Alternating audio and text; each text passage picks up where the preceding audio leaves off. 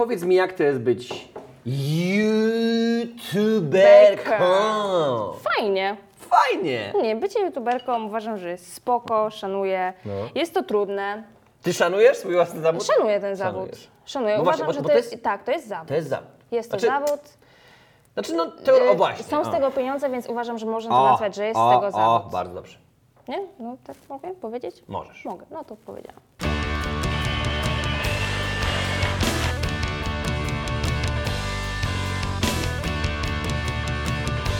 Cieszę się każdym dniem. Zawsze jestem na tak. Nie boję się być szczęśliwa. Zawsze to jest najtrudniejsze, żeby przekonać ludzi do tego, żeby chciało im się chcieć. Zawsze znajdziesz gdzieś okrężną drogę, gdzie coś możesz osiągnąć. Zawsze i wszędzie, po prostu możesz wszystko. Co się dzieje z dzisiejszym YouTube'em? Jak się zmienia? Czy da się na nim zarobić? Czy trzeba z niego koniecznie szybko uciekać, przełączyć się na Facebooka? Czy może warto zachowywać kilka kanałów naraz? Jak duże marki płacą i czy w ogóle ktokolwiek płaci za to, że ktoś sobie nagrywa filmiki? To wszystko w najnowszym odcinku, drugim odcinku trzeciego sezonu podcastu VideoCastu Zawsze i Wszędzie Możesz Wszystko. A moim gościem specjalnym będzie tym razem młoda, bardzo utalentowana i rewelacyjna kobieta. Olga Konieczyńska, czyli prowadząca kanału na YouTubie Wobec Obiektywu. Kilkaset tysięcy fanów, które subskrybuje i ogląda jej materiały, to szokująca ilość. Oczywiście, jak wiecie, w takiej dużej grupie są zarówno ludzie, którzy uwielbiają to, co robisz, jak i zarówno ludzie, którzy zawsze mają coś do powiedzenia. Jak sobie z tym poradzić? W jaki sposób prowadzić swoją obecność w internecie? Jak żyć dzisiaj z tym światem social media w wydaniu na YouTubie? To wszystko w dzisiejszym odcinku. Notesy w dłoń, coś do pisania i wyłapujemy najważniejsze kąski i wnioski, ponieważ jeżeli zastosujecie te porady, to jest ogromna szansa, że pojawią się poważne efekty i pozytywne zmiany w waszym życiu. Dla starszego pokolenia to wiesz doskonale, że jest to co? No, ja mówię na przykład moi rodzice, oni nie mają pojęcia, o co chodzi. Oni nie wiedzą, dlaczego ktoś płaci mi za to, że ja nagram filmik i coś powiem. Dlaczego ktoś płaci mi za to, że wrzucę zdjęcie z czymś, albo że gdzieś jestem i ktoś za to zapłaci w ogóle. I dlaczego jeszcze tyle? Że jak to ma być? Że moi rodzice potrafią pracować 4 miesiące, a ja potrafię wrzucić jedno zdjęcie. Tak. Nie? Ale to są twoi rodzice, więc cię i kochają, i wspierają. Tak. I to jest takie bardziej niedowierzanie, wiesz, i to było tak na początku, ale z upływem tych lat, kiedy ja już to robię, bo już to robię trochę. No właśnie, ile lat już nagrywasz filmy na YouTubie, czyli nazywasz się youtuberką? 3, 6, 7 jakoś lat. Wow, 7 lat to 7. Sporo. Mówię jeszcze o starym kanale, bo wszyscy wiesz, Wobec Obiektywu jest młody, no, czy młody, no ma ile? 4-5 lat jakoś tak. Ale był też jeszcze kanał wcześniej, było Olga Vlogs. Tył kanapy, nagrywanie bez żadnych cięć, 9 minut materiału, monolog. Znaczy to był taki monolog, ja jestem pod wrażeniem, jak widzę te filmy, bo ja mam te filmy i ja wiem, jak one wyglądają, zero zacinania się, wiesz, tylko no właśnie, płynnie. No to po co te cięcia teraz? Bo tak trzeba już, bo ludzie tego oczekują. Chcą, żeby było dynamicznie, musi, wiesz, być tu ciach, krótko, zwięźle i na temat. Najlepiej jeszcze po kolei, żeby gdzieś tam był jakiś fragment, żeby było z jajem, żeby było też poważnie, ale żeby było, wiesz, puenta, jak najszybciej. Wyciągamy wnioski z całego nagrywania i żeby materiał trwał 4 minuty max, nie? I żeby to było takie... Tego chcą ludzie. Tak. Ale dzisiaj YouTube tego nie chce. Nie chce, bo YouTube teraz, jeżeli się zmienia algorytm, bo... Bycie youtuberką to też, jeżeli chcemy być aktualni gdzieś tam na topie, to też jest znajomość algorytmu, tego co się obecnie dzieje, bycie na bieżąco ze wszystkim naokoło i z YouTube'em i z jakimiś tam innymi różnymi rzeczami. I to jest naprawdę dużo takiej... Jakbyś miała to, wiesz, skondensować i pociąć w klimacie, no jeśli to już jest zawód, to jest to dzień pracy w pewnym sensie, to teraz jedna część to jest jakaś idea, pomysł na materiał. Tak. Są ludzie, którzy jadą ze scenariusza, tak? Jadą. Są ludzie tacy jak ja, którzy jadą na flow, po prostu widzę świat i nagrywam i mówię. Ty jak to robisz? Zależy kiedy. Jeżeli jest to materiał, który jest na przykład sponsorowany, tak? Jeżeli to jest współpraca i każda marka, każdy youtuber też mi przyzna rację, znaczy przyzna mi rację. Jakbym z nim rozmawiała, to mi przyznał rację, ale na forum publicznym tego nie powie. Czego?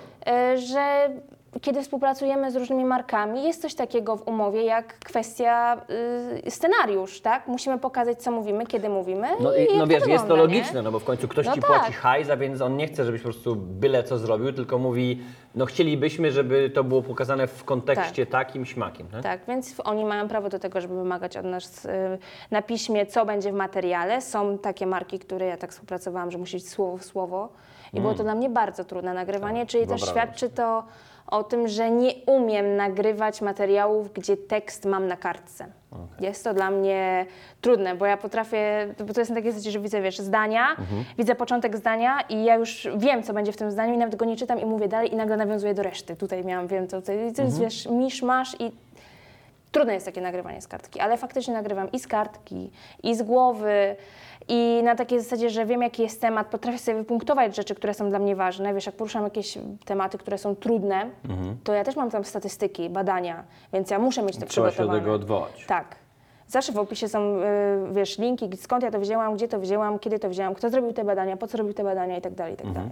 Czyli tak, mamy część kreatywną przygotowania materiału filmu, to może zająć różnie, prawda? Różnie, no mówię, zależy. Od stryk do nawet iluś tam godzin czy dni, kiedy wymyślasz kampanię, prawda? Tak. I to stąd się, moi drodzy, bierze kasa, miejcie świadomość, to stąd się bierze hajs. Bo czasami, tak jak mówisz, przychodzi gotowiec, tak? Ktoś mówi, przytul pani pieska i uśmiechnij się pani do pieska i mam 5 tysięcy za to. A czasami jest, kurde, chcielibyśmy coś kreatywnego, gdyby pani tak pokazała nam tutaj coś takiego fajnego. I to może trwać miesiące. Tak. Dogrywanie całej współpracy. Słuchaj, jak są jakieś takie duże kampanie, to trwa 3, 4, 5 miesięcy. Mam jedną samą kampanię, którą dogrywałam ponad pół roku. Rany boskie. I było to trudne. To było wyzwanie ogromne. W takim razie u Ciebie od czego to się zaczęło? Jak w ogóle trafiłaś na YouTube'a? Przez przypadek. Totalny przypadek. Mówiłaś 6-7 lat temu, tak? 6-7 lat temu byłam w gimnazjum, bo teraz mam 21, 22 lata. Teraz mam, nie? Tak? Jakoś wyszło. Tak się zgadza. 9-5. Nagrałam, wiesz co, oglądałam, byli ci jacyś vlogerzy, zaczynali, wiesz, tam DJ, Cichumajster, tacy, wiesz, których DJ teraz wszyscy już znają, bo DJ dalej tam trwa, Cichumajster to już za bardzo nie znają. Kto tam jeszcze był? Byli, już nawet nie pamiętam, powiem Ci, wiem, że coś, jakiś kanał był z Mydłem, Burak, ten, co do tej pory z twarzą chyba nie nagrywa, nawet nie wiem, co on teraz robi, nie mam pojęcia. I ja takich oglądałam, mówię, fajne, a gdzie są dziewczyny na YouTubie? I wiesz, i szukam. I jest było, jedna, tak? Jest jedna, nie? Gini 6789, do tej pory pamiętam. Do tej pory ona nagrywa. I mówię, ja też se nagram.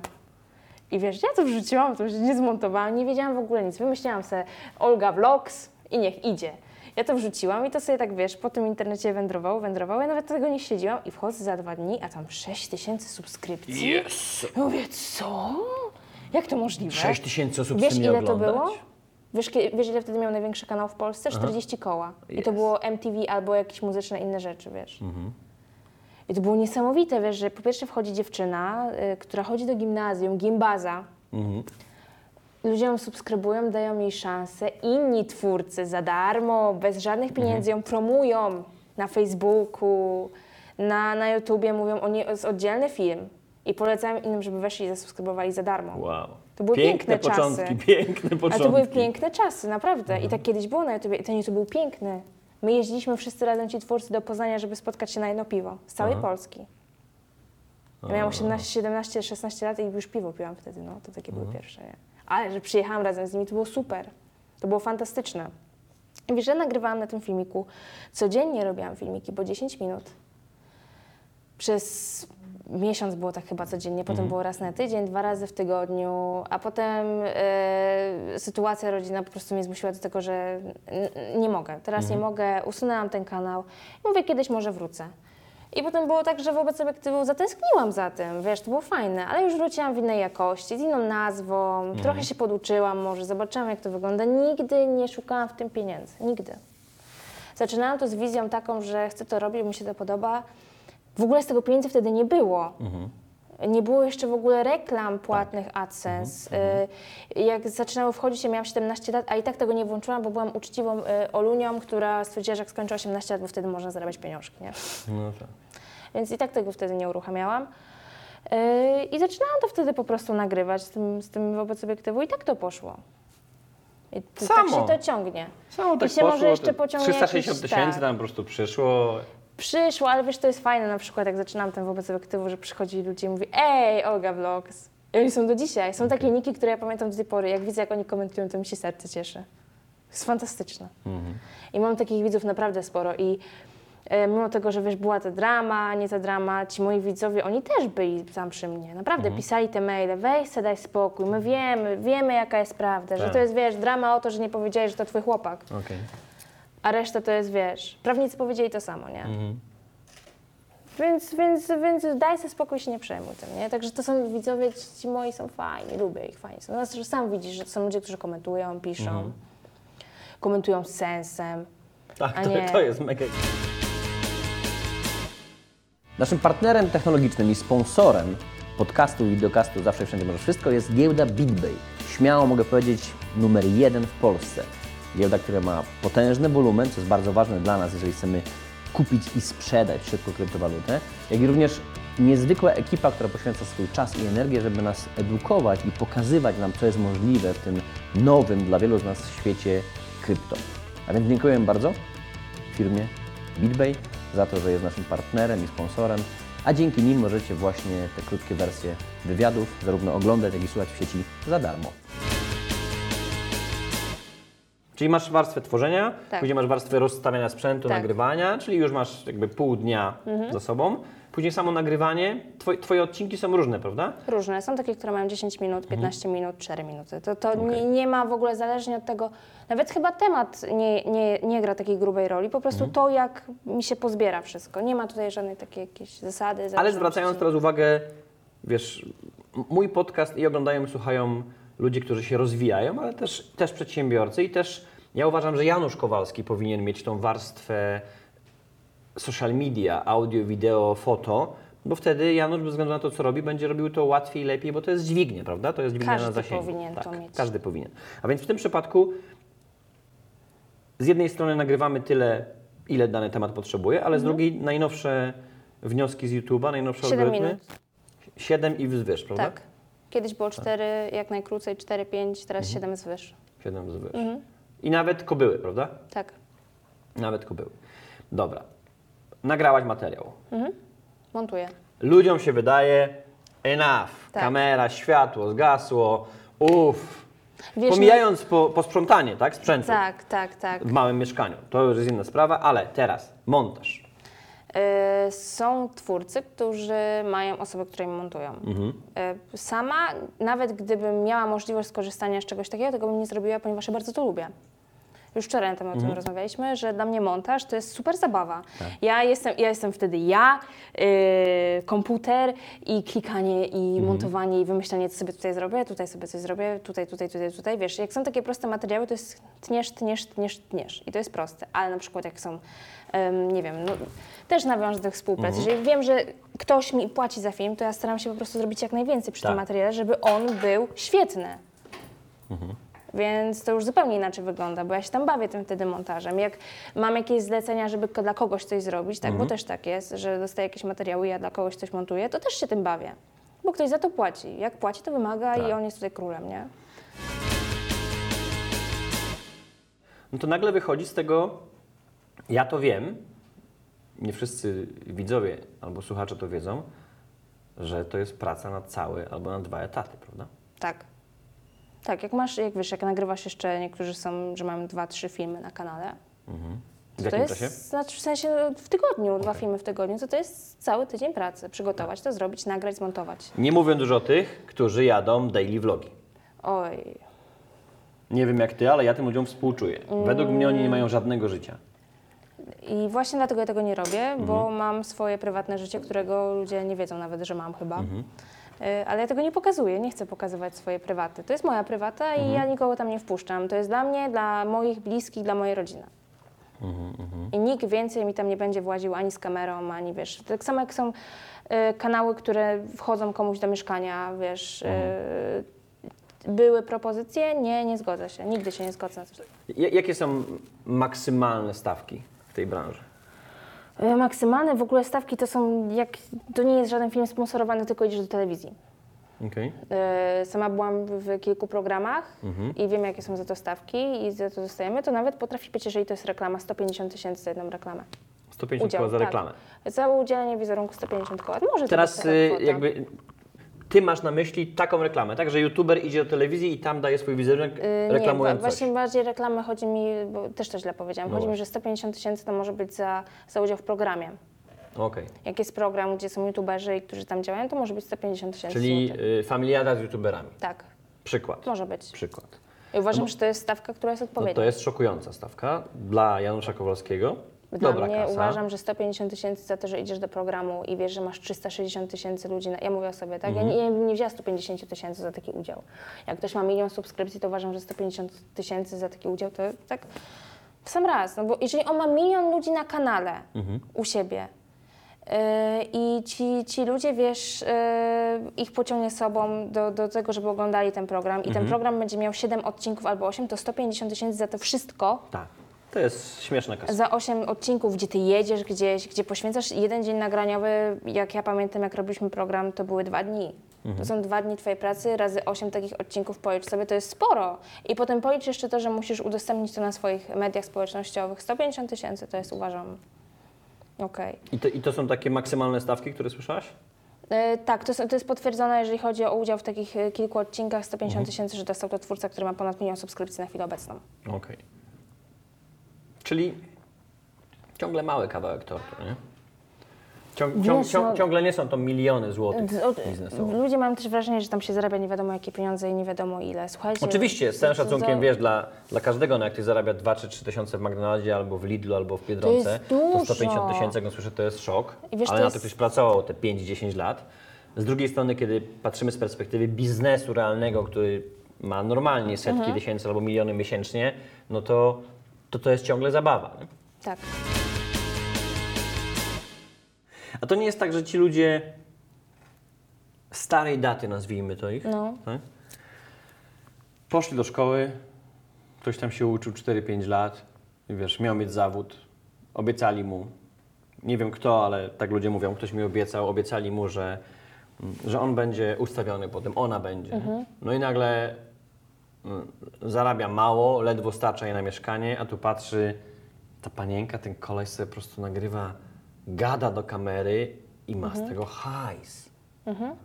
Przecież to jest niesprawiedliwe. Dlaczego to jest niesprawiedliwe? No właśnie. Przecież to jest normalne. Każdy miał możliwość zrobienia tego, co ta nawet osoba. Każdy mógł wziąć kamerę i stwierdzić, że będzie gadał o rzeczach takich, z którymi rozmawia. Bo ja mam przecież kanał o rzeczach, gdzie rozmawiam o tym ze znajomymi. Tak. Wiesz, ja mówię o rzeczach takich typowych, codziennych, o rzeczach, które są problemami dla ludzi młodych przede wszystkim. O tym nikt za bardzo nie chciał mówić, więc ja to zrobiłam. Ale każdy mógł to zrobić i każdy mógł to zrobić własnym sposobem. I co piękniejsze, każdy może to zrobić od teraz. Tak, wiesz, bo wiesz, koło można powiedzieć, że nigdy nie wymyślę koła na nowo, ale zawsze możesz dać mu inny bieg, nie? Czyli mały wiek, starszy wiek, nie ma znaczenia. Wiek nie ma znaczenia, możemy zacząć totalnie luźno. W ciągu kilku lat, jeżeli zaczynamy zarabiać pieniądze, to już zaczyna być praca i biznes. I potrzebujemy ludzi. Wiesz, u mnie się to tak zaczęło, że na początku potrzebowałam kogoś, potrzebowałam prawnika. Okej. Bo były już umowy, gdzie były większe pieniądze, nie byłam pewna, co ja podpisuję, bo ja tego się na tym nie znałam, nie miałam pojęcia, więc nie wiem, o co chodzi, nie wiem, co podpiszę, nie mam pojęcia, co znaczą te słowa w ogóle, odnoszenie się do, wiesz, jak masz umowę i masz, odnosimy się do kodeksu, a jak ten kodeks brzmi? Wiesz, możesz pisać sobie w neta, przeczytasz go i mówisz, co? I nie wiesz w ogóle, o co chodzi. Więc u mnie był prawnik. Do tej pory jest prawnik. Jeżeli coś takiego się dzieje, że ja tego nie rozumiem. Teraz już jak są te umowy, gdzie ja wiem, o co chodzi, to już tego nie potrzebuję aż tak, jeżeli chodzi o prawnika. Zawsze potrzebowałam księgowej. Kogoś, kto mnie rozliczy, kogoś, kto mi to wszystko podsumuje, kogoś, kto mi powie, czy mogę to taką umowę z takim czymś wziąć, czy nie, czy wiesz, jak, czy kiedy będę musiała, wiesz, na przykład jak mam umowę o dzieło, czy zlecenia, czy cokolwiek innego, to kiedy muszę już więcej zapłacić, bo przekroczyłam jakiś tam próg albo cokolwiek innego, no tak, jak są podsumowania roczne. Ci fachowcy. Tak. Wiesz, potrzebni są też tacy ludzie od twojego łba.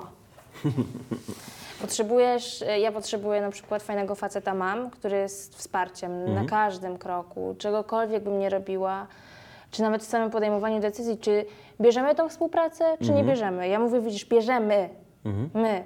Dla mnie Antek już jest taką osobą, która też decyduje o tym, bo lepiej się czuję, kiedy to oddaję i mam takie też poczucie wewnętrzne bezpieczeństwa, że jest ktoś obok, kto ze mną w tym siedzi, że jak się wpakuje w tarapaty, to będzie mnie trzymał za łapę i będzie mówił, że spoko, Konieczyńska, lecimy, nie? Na maksa. Jak była drama, to byłeś ty. To byłeś ty tym wsparciem i to ty postawiłeś się w obronie, nie musiałeś tego robić, nikt nie musiał tego robić, ale to zrobiłeś, wiesz, ludzie się tutaj pozostawiają, po co to zrobiłeś, a mnie pytają, po co ja się w ogóle w to wmieszałam i dlaczego ja cię chciałam prosić o pomoc, nie? Nikt nie wie, jak za bardzo wyglądało, a teraz możemy to powiedzieć, że to po prostu, no sam chyba powiedz. Nie rozumieją tego uderzenia, prawda? Nie. Bo zobacz, my rozmawialiśmy, my się poznawaliśmy przy moim projekcie Hejtoholika, zanim w ogóle była drama. Tak. I ty też byłaś jedną z tych osób, które przez to, że mają super subskrybentów, kilkaset tysięcy ludzi, którzy cię kochają, fajne komentarze piszą, nie masz u siebie troli. Dla ciebie to było typu, nie no, z hejtem to na YouTubie nie ma problemu, nie? Ale ja ci to mówiłam, że nie mam hejtu. Tak. Wiesz, przyszła drama i był hejt. I nagle było tsz. I co wtedy zrobił? Wiesz, Antka pomóc po prostu nie wiedział, co ma robić, bo też był w to wmieszany i my obydwoje byliśmy w takim, wiesz, przybiciu. Jak pamiętam, jak napisałeś do mnie, że nagrywasz ten film, gdzie będziesz mnie wyciągał z tej całej dramy, ja mówię, Boże Święty, naprawdę? I wiesz, on naprawdę to dla nas robi, Michał, serio? Wiesz, i to nagrałeś, wrzuciłeś to. To było takie wsparcie, jakiego nikt jeszcze nie zrobił na YouTubie i na chwilę obecną, powiem ci, jeszcze to mówiłam, ale powiemy to jeszcze tu, żeby wszyscy to słyszeli, dram jest pełno na YouTubie, a ludzie piszą do mnie, co mają zrobić. Wiem, bo do mnie też piszą. To jest to, co... Jak ty się zachowałeś w dramie? Do kogo mam iść? Do kogo, wiesz, i to jest coś takiego, że potrzebujesz też kogoś takiego. Ja mówię teraz, wiesz, ty jesteś coach Mike i też potrzebujesz kogoś, kto ci naprostuje w tej głowie. I z Michała Wawrzyniaka zmieni się w tego coacha i powie, kurwa, kurwa, nie? Tak.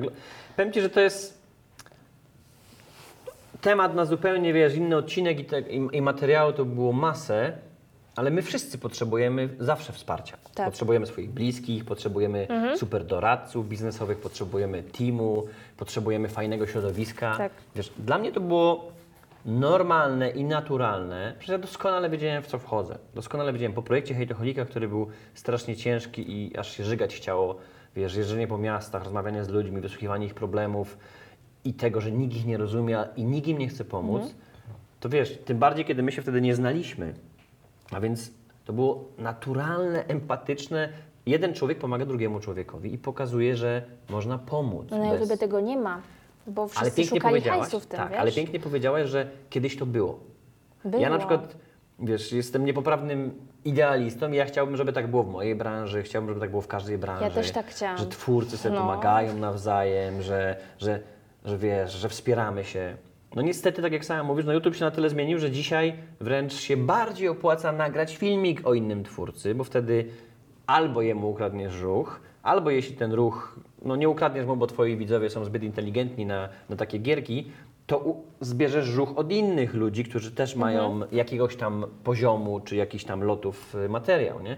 Z drugiej strony, wiesz, no dla mnie wszystko jest świetnie, niech nagrawają wszystko, niech pierdzą do zapalniczki, niech, wiesz, połykają cynamon, tak, czy robią różne rzeczy, wylewają na siebie wiadro z zimną wodą, to jest super cel.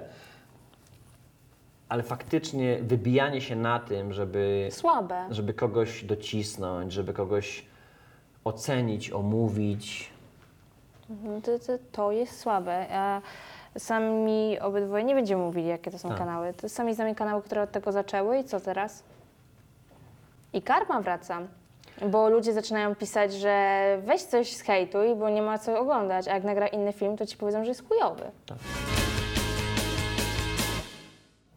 W takim razie, podsumowując i twoją działalność na YouTubie i to, w jaki sposób też zaczęłaś pracować nad swoją charyzmą i swoją marką osobistą, finalne pytanie. Tak? Czyli co? Czyli zawsze i wszędzie możesz wszystko, czy nie? Mogę. Rozbin to. No mogę. Tak mogę, możesz, nie możesz, co ty możesz? Ktoś mogę. Tysiąc komentarzy cię przykryje, inny twórca powie, że jesteś kiepska, w życiu będzie szaro za oknem. No wczoraj było szaro, może wiesz, był gorszy dzień, dzisiaj jest fajna pogoda, też swoją drogą, tak? Ale zawsze i wszędzie można wszystko? Można.